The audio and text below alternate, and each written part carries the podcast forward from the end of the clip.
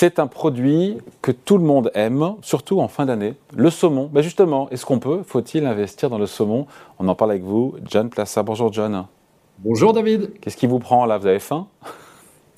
Ben oui, en plus, vous savez, les fêtes de fin d'année, euh, le, saumon, on veut plus manger de viande, donc euh, c'est évidemment un produit qui est le produit phare de cette fin d'année, mais aussi euh, tout au long de l'année. Donc un produit très intéressant parce qu'on peut investir dedans à certaines conditions.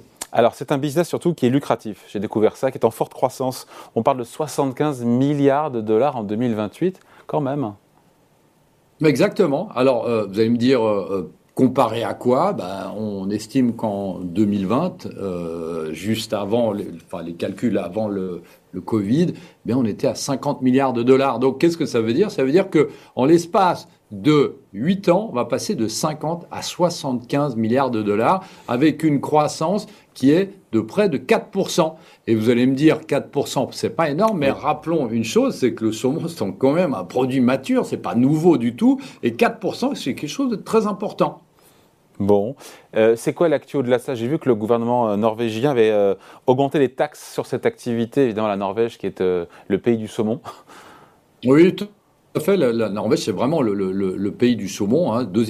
plus, deuxième plus grand producteur et exportateur de, fruits de mer au monde, mais c'est là où on a ces fameuses fermes de euh, saumon qui sont les plus euh, présentes. Et en fait, en septembre, le gouvernement, norvégien eh a, euh, face à la hausse du prix de l'énergie, malgré le fait que les Norvégiens sont producteurs d'énergie, mais face à la hausse du prix de l'énergie, a décidé de mettre une taxe, notamment sur les producteurs de saumon qui utilisent beaucoup d'électricité pour leur ferme, eh bien, de 33 milliards de couronnes, ce qui correspond à 3 milliards de dollars par année. Et qu'est-ce que ça veut dire? Vous allez me dire, oui, c'est une taxe en plus.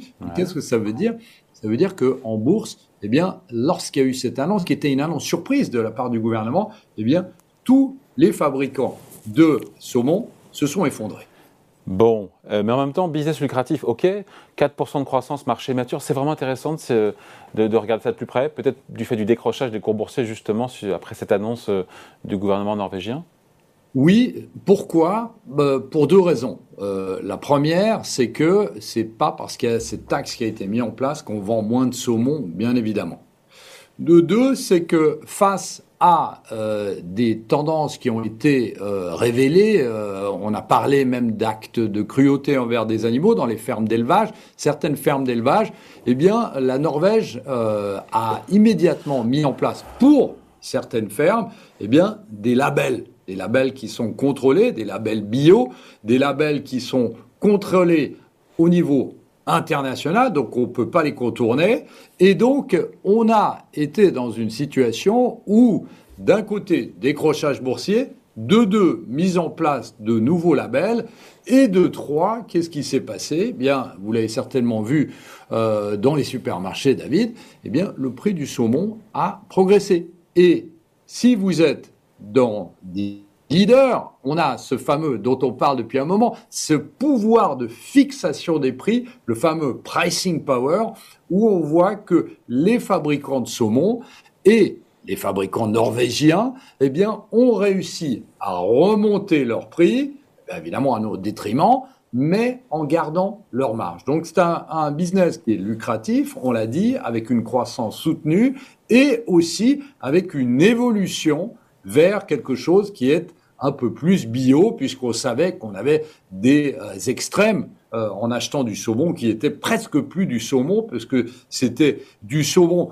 qui était euh, du saumon d'Atlantique, hein, du saumon d'élevage, alors qu'on dit que les saumons sauvages sont plutôt au niveau de, du Pacifique.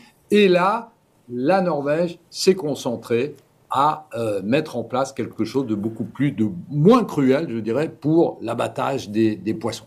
Qui sont les leaders, justement, les sociétés cotées? Il y en a, encore une fois, j'imagine que c'est en Norvège Oui, tout à fait. Vous avez, vous en avez plusieurs. Il y en a un qui s'appelle, qui sont cotés. Hein, il faut regarder en bourse, c'est des grandes capitalisations boursières. Bah, vous avez un qui s'appelle Bacafrost. Il y en a un autre qui s'appelle Leroy Seafood et un autre qui s'appelle Salmon Evolution, qui sont euh, trois, notamment trois leaders dans euh, ce marché. Alors évidemment, il faut contrôler à chaque fois qui soient bien les leaders sur la partie euh, bio, sur cette partie qui est vérifiée de la part des gouvernements.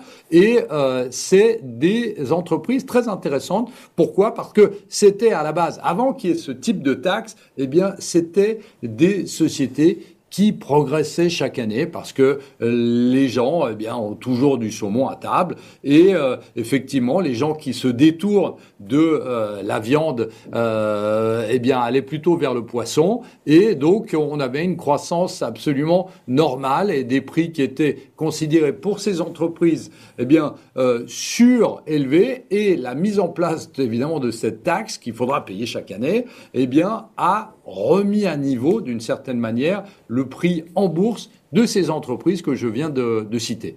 Et qui boursièrement se tiennent comment? On finit là-dessus?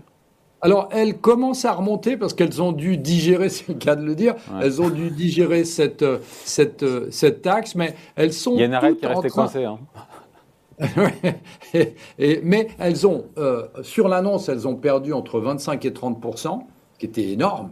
Et là, elles sont en train de remonter progressivement, mais elles n'ont absolument pas retrouvé leur cours boursier d'avant. Donc c'est très intéressant de regarder ces entreprises qui sont, je le rappelle, les stars de cette fin d'année, mais aussi dans le courant de l'année, puisque évidemment, on mange aussi du saumon euh, sous toutes ses formes, en été aussi, et pas seulement en hiver. Les stars du saumon et la star des marchés, c'est vous, John. Merci en tout cas. Passez de bonnes fêtes. Merci, David. Salut. À vous aussi. Ciao.